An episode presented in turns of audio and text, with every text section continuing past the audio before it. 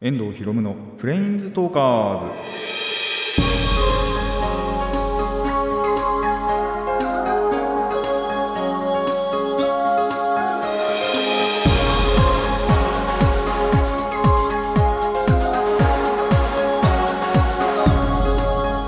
ラジオの前の皆さんこんにちは。遠藤博夢のプレインズトーカーズ。パーソナリティの遠藤博夢です。この番組はマジック・ザ・ギャザリングのプレインズウォーカーたちがさまざまな世界へ旅できるかごとくさまざまな話をしようという番組です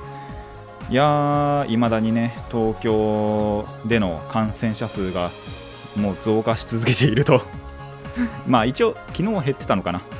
ただ、それでも2桁とかは言ってて、大丈夫かなと思ってます。まあ、本当、これはどうだったのかは本当に分かんないですけど、やっぱアラートはまだ続行した方が良かったんじゃないかとか、あと、ステップもね、3まで緩和されましたけど、まだ2でとどめておいた方がいいんじゃなかったかなっていうぐらいには、結構やっぱ解いてから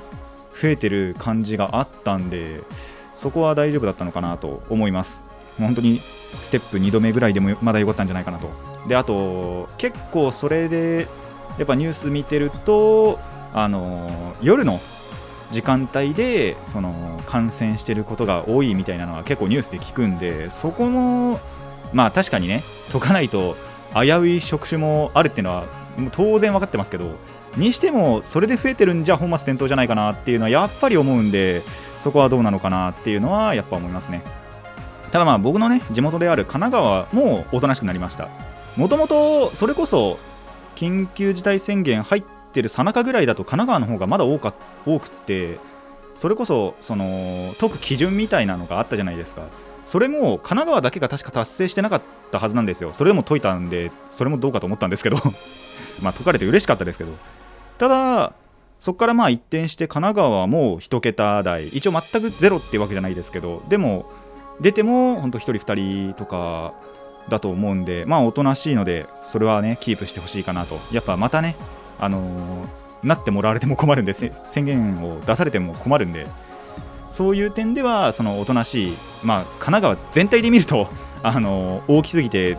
どうかなとも思うんですけどまあ僕の地域なんかもそんなに出てるような話ももう聞かないですしでまあ神奈川のねやっぱあの市民としては県民としてはあの少ないに越したことはやっぱりないのかなと。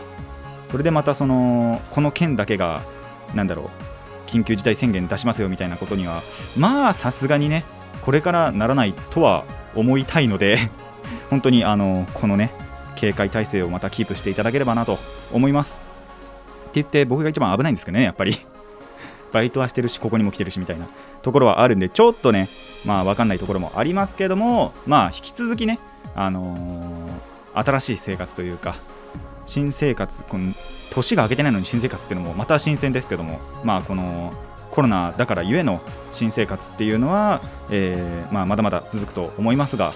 一応それもねちゃんと踏まえた上でただあのそれまでできなかったことまあちょっと今回その話なんかもちょっとしますけどその辺のまあ遊びなんかをねやっていけたらと思います、えーそれでは始めていきましょう。遠藤ひろむのプレインズトーカーズ。今回もレッツプレインズトーク。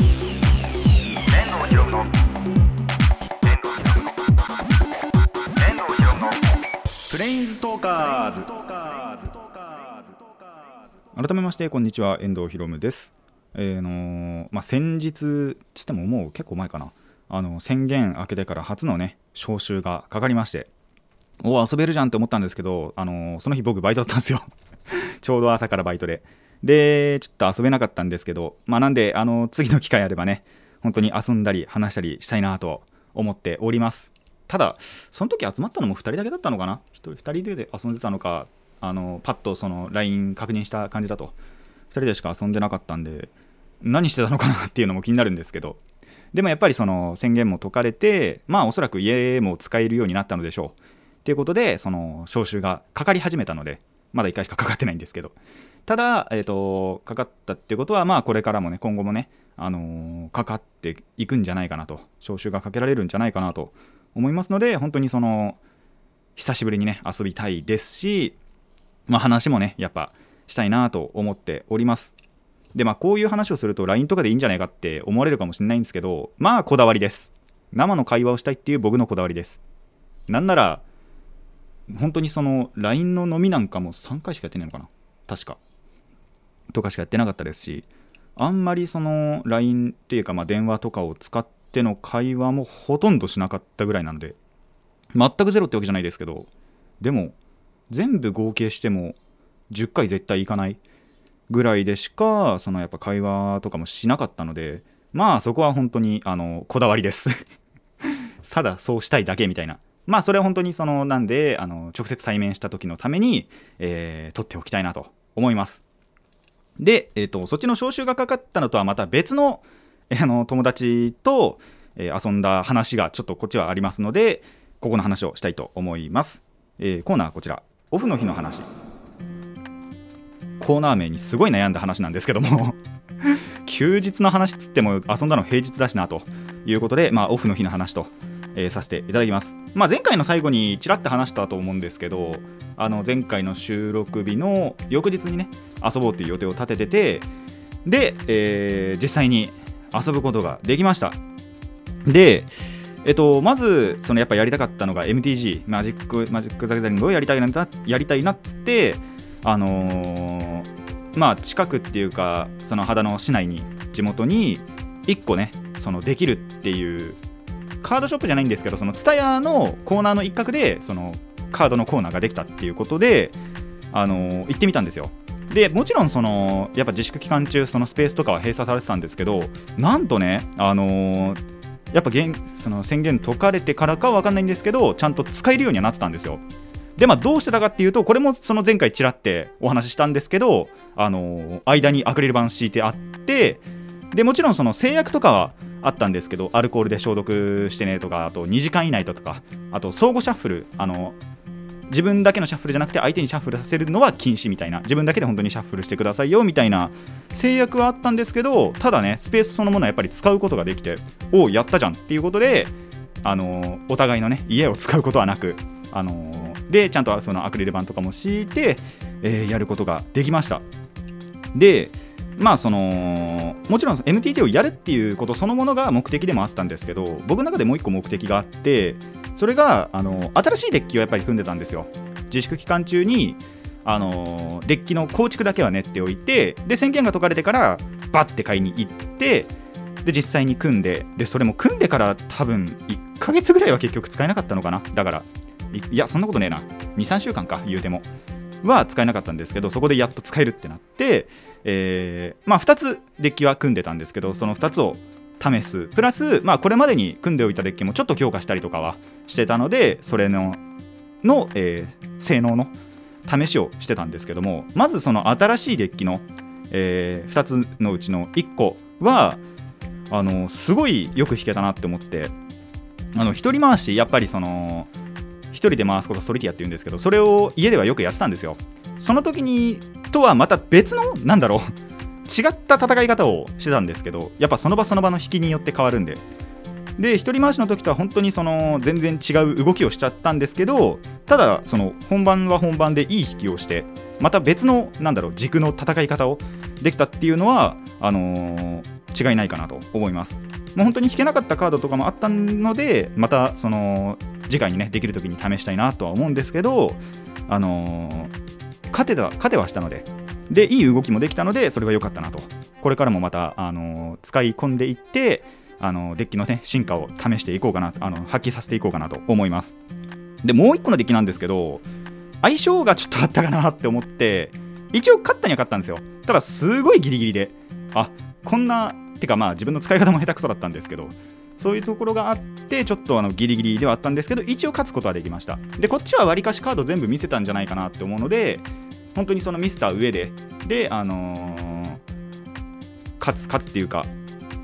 まあ自分の思い思い描いたってわけでもないですけどでもできる限りの動きはしたかなという感じではありますね。ただ本当にまだあのー、プレイミスしたところとかもあったんであの修行が必要そうだなとは思いました。でまあ一応そのやっぱ試したかったのはこの2つのデッキだったんでそれ以外のデッキはちょっと省くんですけどもまあただ他のデッキもですね結構引きが悪くなくってその日珍しく。であのいい動きとかはできてたのでまあ、やっぱねあの自粛期間中で溜まっていた分の僕のやりたい欲が爆発してあの魂にデッキが呼応してくれたんじゃないかなと僕は思っております。まあ本当やりたかったんでねあのーマジでその日結構満足いくぐらいできたんじゃないかなと思いますのであのできてよかったなと思いました。でその後ですねあのお昼ご飯とかも食べてからあの温泉に行きたいって言ってもうねめちゃくちゃ癒されたなと思います。あの正確にはちょっと覚えてないんですけど大体半年ぶりぐらいなんじゃないかなって思っててまあ自粛期間も合わせてですけどそのその前からも行ってなかったと思うんですよ確か。あんまりその本当に前回行ったのが覚えてなくて。で、まあ、約半年ぶりっていうのもあるんですけどやっぱね温泉本当に使った瞬間にああこれこれっていうのがあったんで久しぶりに入れてよかったなと思います。でしかもねあのー入場時なんですけどその入館料が安くなるキャンペーンやっててその市内の人とかその秦野市に近い市の伊勢原とか松田とかだったかな多分。の、えー、と人はその証明をできれば安くなるっていうキャンペーンやってたんですよ。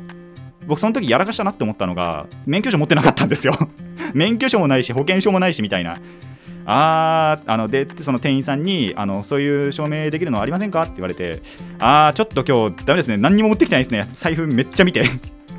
ただ本当になかったんですよね。そしたら何どうしたかっていうとあのーで僕のその住んでる地域その秦野市のさらに番地とかまで言ったんですけどそしたらその近くにまあ何があるかと。言われててかそのこの建物知ってるって言われてあはい知ってますって言ったらあのそういう証明なくてもやってくれたあの安くしてくれたっていうあの温かいエピソードが ありました。もうちょっとこれからは免許証をね持っていこうと思います。ただ本当に安くも入れましたしあの本当にすごい癒された時だったんであのいいそのしかも体験もね経験もしましたし本当にいい一日だったなと思います。でまあちょっとねあのそんなこの日にですねてかその前日っていうのかな。あの友人がちょっと仕事でミスをしたということで当日それをについてその電話を受けてすごいへこんでたんでそれを次の、えーコーナーでお話ししたいと思います。まあ本当にその皆さんもぜひやっぱ自粛そのものはやっぱ解かれてはいてまあ自由にね自由にでもないですけどあの外出とかはもうできるという感じにはなりますので、まあ、ちょっとね小話のところとかにもかけますけど友達とねちょっと対面してちゃんと遊んでみたりだとか、まあ、今回僕温泉行ったんであれですけどやっぱ温泉もねいいなって思います。本当に。あのこれまで行けてなくって。まあそこまで別段かったるかったってわけでもないんですけどでもやっぱり入るとあの疲れは吹き飛んだりもすると思うのででやっぱ自粛期間中って入れなかったですけどそれが解けていろんなやっぱ温泉とか、まあ、カラオケとかもそうだと思いますけど、あのー営業はね絶対してると思いますので近くの、えーそういった娯楽の施設に行ってみてはいいんじゃないでしょうか。ぜひね自分の中の欲を解放してみてください。以上オフの日の話でした。お送りしております遠藤ひろむのプレインズウォーカーズ。そのまあちょっと小話また入るんですけどまあえっと一つ前の話でね友達と一緒にお風呂行ってでその時に友達がなんか仕事で失敗っていうかまあなんか忘れ物をしたらしいんですよどうも。結構大事なものを 忘れたらしくって。でそれをそのオフの日ではあったんですけどあの上司かな多分。に電話されててか LINE とかされてでやっぱそのミスに関してすんごいへこんだんですね。あの風呂行く前に。お昼ご飯食べてる時だったかな確か。にそれが発覚してで同じようなミスを一応なんか前にもしたことが以前にもしたことがあるらしくそれに関してすっごいへこんでたんですけどそこでねちょっと最近の僕の失敗に関してもなんだろうなちょっと面白い発見というかそういうのがあったのでこちらの話をしたいと思います。コーナーこちらです。失敗した話。まあそれで友達はその仕事に関してというかまあ自分のミスなんで本当に自己嫌悪によるあのーショックというか落ち込みだったんですけど僕も最近ちょっとそういう経験があったんですよ。あのーキングスーパーライブ2020っていうのが最近あって5月末か、えっと、5月の30日に YouTube ででプレミア公開っていうのがされてたんですよ。まあなんだろう。軽いライブ配信みたいな感じかな。も事前に収録してあったのをその決まった時間から流すライブ配信みたいな。あのライブ配信となんだろう。撮った投稿普通の動画投稿の愛の子みたいな感じの、えー、と機能が YouTube にあるんですけどそのプレミア公開で、えー、と公開されてたんですよ。でそのどういう形式かっていうと今までのそのライブ映像の中からあのーキングキングレコードの所属のあのアーティストさんのライブ映像を、まあ、いくつかそのつなぎ合わせて、えー、と放送っていうか公開するっていうのがそのキングスーパーライブ2020だったんですね。なんとですね、見逃したんですよ、そちらを。完全に見逃して。で、えっ、と、アーカイブもこれ、要は残ってないわけですよ、ライブ、もう本当に半分ライブみたいな感じだったんで。残ってなくって。で、あのーそもそもなんで見逃したかっていうと、まず情報がなかったんですよ。それをやるっていう、事前の情報を全く掴んでなくて、LINE ニュースとかもなければ、Twitter もまあ確認はしなかったんですけど、そこで全然本当に分かんなかったんです。で、CM とかも多分ほとんどなかったですし、なんなら、多分これやるって決まったのが本当に1週間以内なんじゃないかなって僕思ってて。で、その本当にその日の上坂さんのラジオかな、確か。で、あのついさっきまでやってましたねっていう話があって、え、そんなんやってたのと思って、あの調べてみたら本当にやってたというのを、本当に事後に知ったんですよね。で、あのーちょうどその日の朝、そのバイトがあって、なんで、その前日の深夜ラジオである、堀江さんのラジオを聞いてなかったんですよ。で、後でタイムフリーで聞こうと思ってて。で、後々、そのタイムフリーでその聞いてみたところ、なんと堀江さんのラジオではその告知をしてたんですよ。明日のその5月30日の7時からだったかな？に、そのキングスーパーライブ2020っていうのが YouTube のプレミア公開されますっていうのを告知はしてて、で、唯一僕が知る手段ってそれだったところ、やっぱりその次の日の朝、バイトだったってこともあって、リアルタイムで聞かなかったからこそ、あのー聞けなかった、あのこの告知を知らなかった。っていうのがあって、めちゃくちゃへこみました。これ、ちゃんとそれリアルリアルタイムで聞いてれば、あのーちゃんとこっちも見れたんだなっていうのを思ってでしかもやっぱりその1週間後とかになるとそれに関してのやっぱ感想とかがリスナーさんから寄せられるわけですよ。あークソ見てなかったって言って僕はそこでめちゃくちゃショックを受けました。これ面白くないですか？あの僕の場合も友達の場合もどっちも自己嫌悪なんですよ。ただ友達はやっぱ仕事のそういうかっちりとしたところでめちゃんこ落ち込んでショック受けてるのに対して僕趣味の方で あのめちゃくちゃ落ち込んでショックまあそこまで落ち込んでないですけどあのショックを受けるっていう同じ自己嫌悪でもどういうベクトルに進むかっていうのがあ人間面白いなってちょっと思いました。なんなんでこれからはですねあの本当にあのリアルタイムでね聞いていこうかと。もう次の日のバイトなんざ知ったことかと思って あのリアルタイムまたねこだわって、えー見ていこうかと思います、まあ、あの皆さんもですねこういった、まあ、幸せな失敗もねあの何かの糧になると思いますし、まあ、友達のようにやっぱ仕事でねミスしたそれもまた糧になると思いますのでどんどんどんどん失敗していただけたらなと思います。やっぱ失敗って糧になるんでね次からの、まあ、バイトでもよくやっぱ失敗するんですよ僕も。だけどそこであんまり落ち込むことってやっぱないんですよ。あ次じゃあこうしようってあのちゃんと忘れないようにしようって自分の中で解決しちゃうんで。そういうのもあって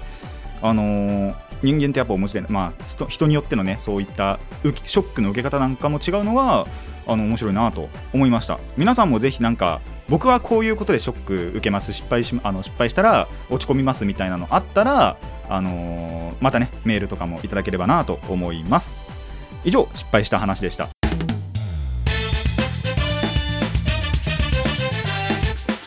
遠藤ひろむのプレインズトーカーズ。続いてはこちらです。プリキュアの話。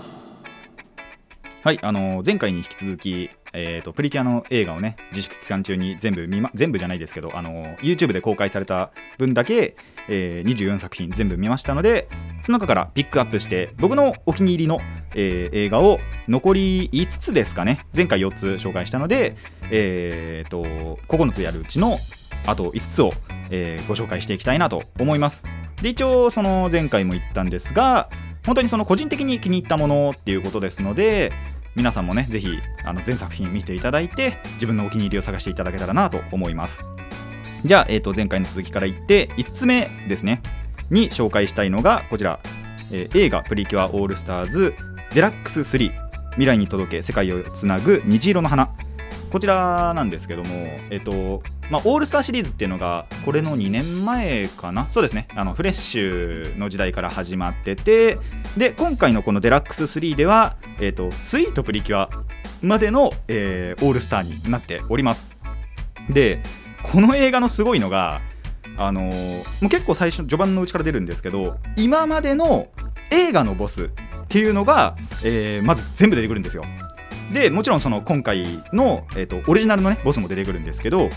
それまでのあので本編じゃなくて映画のボスが出てくるのでそれまでのね映画を見ていた人たちにとってはすごいあの豪華なやっぱラインナップになってるなと思います。でプラスその映画のボスもそうなんですけどゲストの妖精たちもあのセリフとかはなかったりはするんですけどその場面場面にちょいちょいいたりするのでそれを探すのもまた面白いものかなと思います。でそういったそのサービス的なところだけじゃなくて内容も結構なかなか感動的で、まあ、終盤でそのどうしてもこうしなきゃいけないっていうやっぱ決断をする時のやつがすごい、あのー切なくなったりとか儚かったりとかっていうのもあればなんならその中盤であのグループで分けられてなんか分断されちゃうんですねチームが。ただそのうちの一つのチームはすごい遊んでる 描写があってそこがまた面白かったりとかあと煽りがすごかったりとかプリキュア側がそんなに煽るみたいなシーンもあったりしてそういったところの面白みもありつつただ終盤はねすごい感動的な内容にもなったりするのでこの映画はあ見ててすごいオールスターの中でも結構傑作な映画だなと思いましたなのでねこちらも見ていただきたいなと思います。はい。で次にご紹介するのが6つ目、えー映画「スイートプリキュア取り戻せ心がつなぐ奇跡のメロディー」これはですね、まあ、見どころとしましては家族愛っていうものと、まあ、友情が、あのハーモニーしてるなっていうのがいやあの僕の中では印象強いかなと思います。まず家族愛の方なんですけどまあそのこの作品内においてリアル家族であるメフィスト、えーそしてアフロディテここ夫婦なんですけどでその娘のアコ調べアコちゃんのやり取りっていうのがまた、あのーいい家族愛だなっていうあすごい助け合ってるお互いをやっぱ家族だからこそ思い合ってるっていうのが分かるなと思います。でそんなそのアコちゃんをサポートするために他の3人のプリキュア響と奏と,、えー、とエレンが、あのーちゃんとねサポートしていくっていう姿もまた友情こっちはどちらかっていうとやっぱ友情っぽい感じではあるんですけどその友情を感じさせるところがまたいいプリキュアあの本当にいい意味でプリキュアしてるなっていう感じがします、まあ、特にやっぱりその響かなでって本編でもすごいあのてか最初に2人でプリキュアになったっていうのもあるのであのいい友情を見せてくれるっていうのがあのこの映画でもいいかいいその場面だなと思います、まあ、戦闘時が特に必見ですねこの友情に関しては。家族愛と本当に友情どちらもが存在する、えーいい映画だなと。もう終盤？終盤かな？終盤かな？であのーそれこそそのメフィストとアフロディテ様のその夫婦だからこその掛け合いみたいのがあるんですけどそこのイチャイチャがまあ眩しくてしょうがないっていうそういったところが好きな方には、えーおすすめな映画だと思いますで、えー、と7つ目ですね7つ目に紹介したいのが映画「スマイルプリキュア絵本の中はみんなちぐはぐ」という、えー映画なんですけどもまあテーマとしては約束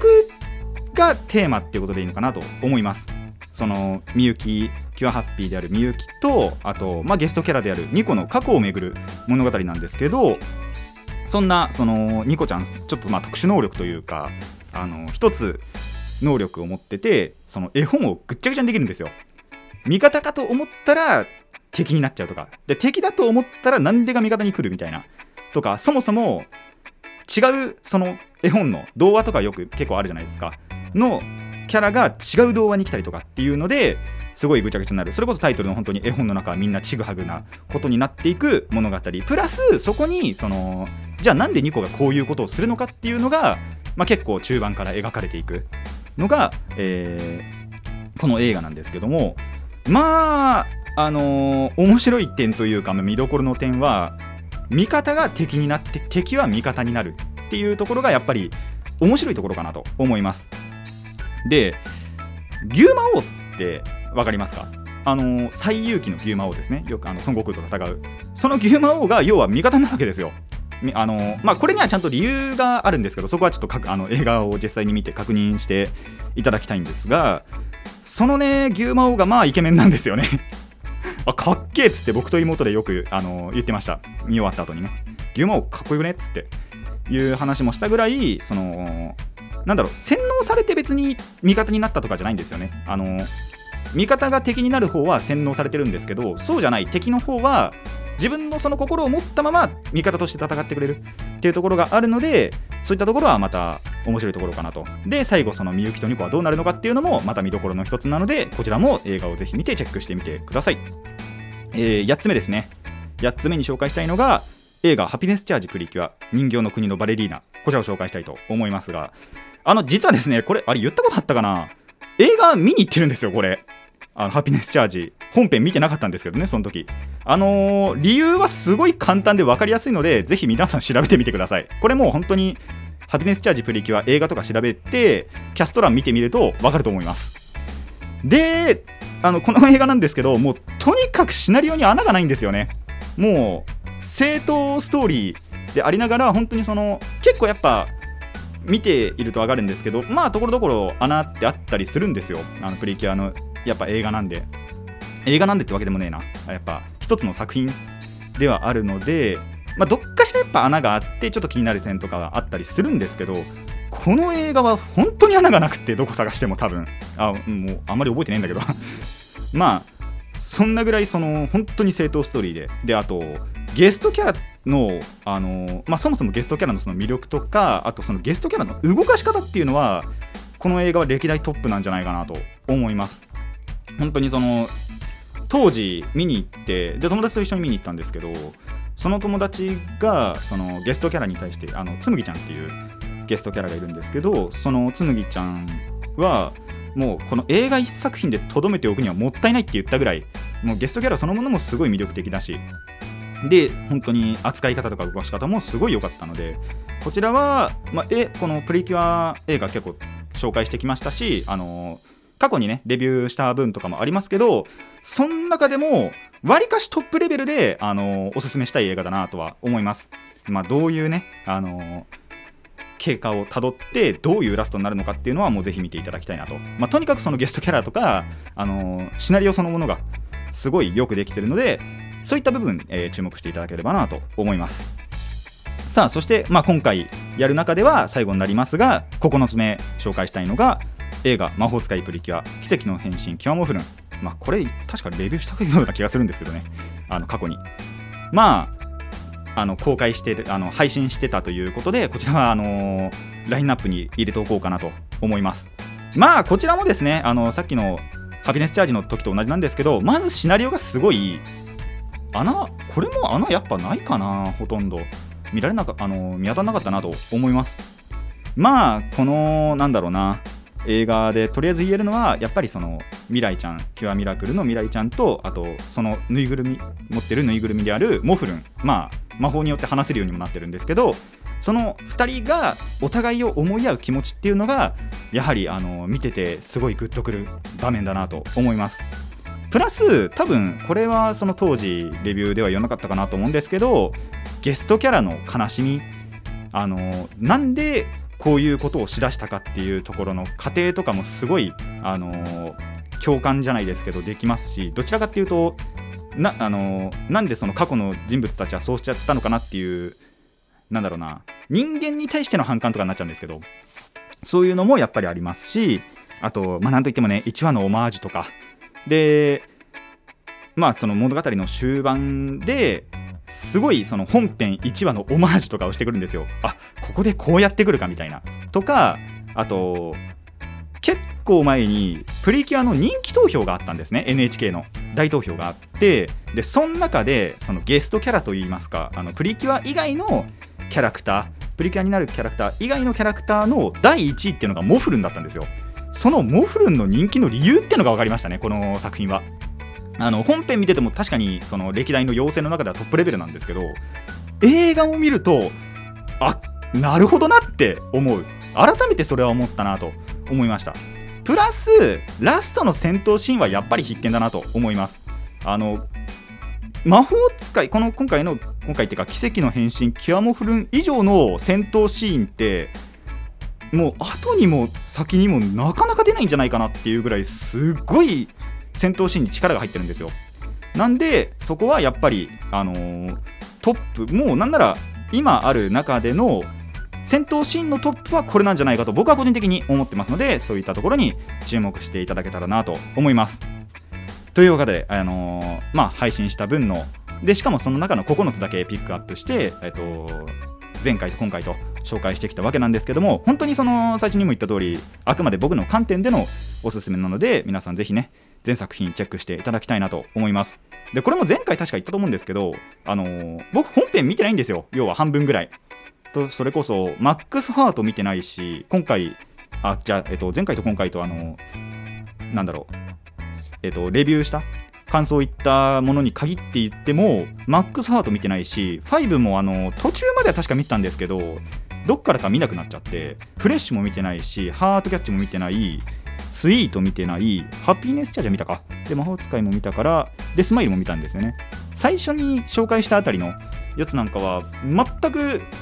見てなかったもの。であっても結構楽しめたので本当に必要最低限の知識あプリキュアってこういうものなんだなっていうのをまあなんならその YouTube で1話だけの配信とかもやってますんでそういったのを見てから普通に映画を見るでも多分楽しめると思うんですよねやっぱり。なんであのー本当にね偏見と先入観っていうのを、あの取っ払っていただいてまあ TSUTAYA とかでね借りてあツタヤでもいいしですしあの今だとビデオサービスすごい充実してますのでそういったもので映画をね本当に今24作品に限らずあの今回配信してない分えっ、ー、とあれかオールスターズメモリーズとミラクルリープあじゃあねミラクルリープミラクルリープもそうですけどミラクルユニバースとあとまあ僕が一押しする星の歌に思いを込めてスタプリの単独映画ですね。とであとまあまだちょっとこの時点ではまだ公開してないんですけどミラクルリープとかもぜひね見ていただいてやっぱり自分だけのおすすめっていうのを、えー探していただけたらなと思います。本当にねぜひ見ていって沼にはまってみてください。以上プリキュアの話でした。遠藤ひろむのプレインズトーカーズそろそろお別れのお時間になってまいりました。まあなんなら30分超えてるんですけどね。あの ゆっくりいきたいと思います。まあやっぱ遊びたいなっていうのはまだまだあってもちろんそのその日あの遊んだっていう日に MTG で満足したのはあるんですけどあの他のねやっぱこととかもできたりはすると思うのであのテーブルゲームとかね。あのーなんなら MTG しかやってなかったんで遊戯王もやったりとか。遊戯王もなんなら試してないデッキとかもあるんじゃないかな。やっぱ久しぶりにはやりたいなって思うのであの半々でね遊戯王と MTG とあ半々でもねえな73ぐらいだな。でやりたいとは思ってるのであのでやっぱその1人としか要は会ってないわけですよ直接対面したのは。っていうのもあるんで他のメンバーともねやっぱ会いたいなと思いますしなんならそれで他のメンバー会うと、まあ、遊戯王だけじゃなくてあのバトスピもやると思いますのでそこでまたルールとかもね覚えておいてあの本当にどっちかあのプリキュアか逆者か、あのー入ってきた時にはできるようにはしておきたいなと思いますね。で、えーとまあ、失敗の話はそれではそれでいいんですけどでプリキュアの話ですね。プリキュア本当にその映画全部見てってでそうそう思ったのがやっぱだんだんだんだん進化してるんですよ。あのー今回やっぱこうやって過去の作品で一からこうバーって見れて思ったことなんですけどそうやって過去から振り返ってどんどんどんどん新しいのになるにつれてあ前回よりも進化してるなっていうのを結構見ることできたのでそういった部分もやっぱりその制作会社さんといいますか映画を作ってる方たちはすごいなとどんどんどんどんやっぱ進化させてるのってすごいなっていうのは思いました。どうしてもそのプリキュアのシリーズで見てしまうとあのー完全にそのテーマが変わったりするんで例えばそうだなあのーどっからどっからでしょうか。スタプリってやっぱ星座とか宇宙をテーマにしたと思ったらその今回今やってるヒーリングとプリキュアって、あのーお医者さんといいますかあの地球をお手当てするっていうもう全く別のテーマじゃないですか。でもあのーなんだろう。どんどんどんどんそれも進化させてる。テーマも変えながら進化させるっていうのとまた別であのー映画作品として映画の完成度としてどんどんどんどんやっぱ進化させてるっていうのが、あのーすごいかなっていうのは本当に思いましたのでそういったところの違いっていうのもなんならやっぱ過去から見ていってあのマックスハートの1のところから見ていただいて感じていただけたらなと思います。これをねあの前回から実は言いたかったんですけど今回やっと言えました。あの全部全部っていうかまあ9つね紹介し終えたので皆さんも本当にぜひあのいろんなね映画を見てみてください。やっぱその中であのまあ、僕はねやっぱこういう僕の自身の感性があるのでこういう9つをあのピックアップさせていただいたんですけど、まあ、まだまだ本当にいい映画ってあってあの紹介してないから劣ってるっていうわけじゃ本当にないんですよ。なのであの皆さんもぜひあの全作品見てみてください。えこの番組ではお便りを募集しています。疑問や反論意見はもちろんのこと朗読してほしい作品も募集しております。どのお便りもラジカセネットのメール送信フォームまでお寄せください。あのまあ、失敗した話のもそうですけど今回のこのプリキュアもねあの見ていただいてでこの映画が良かったなんていう感想も、あの全部お読みしたいなと思いますのでそういったのもぜひお寄せください。それでは今回はここまでといたしましょう、えー遠藤ひろむのプレインズトーカーズここまでのお相手はあのまあこれ YouTube で全部見たわけじゃなく自分がそのブルーレイを持ってるっていう分はあのブルーレイで実は見ておりました。な遠藤ひろむでした。また次回もレッツプレインズトーク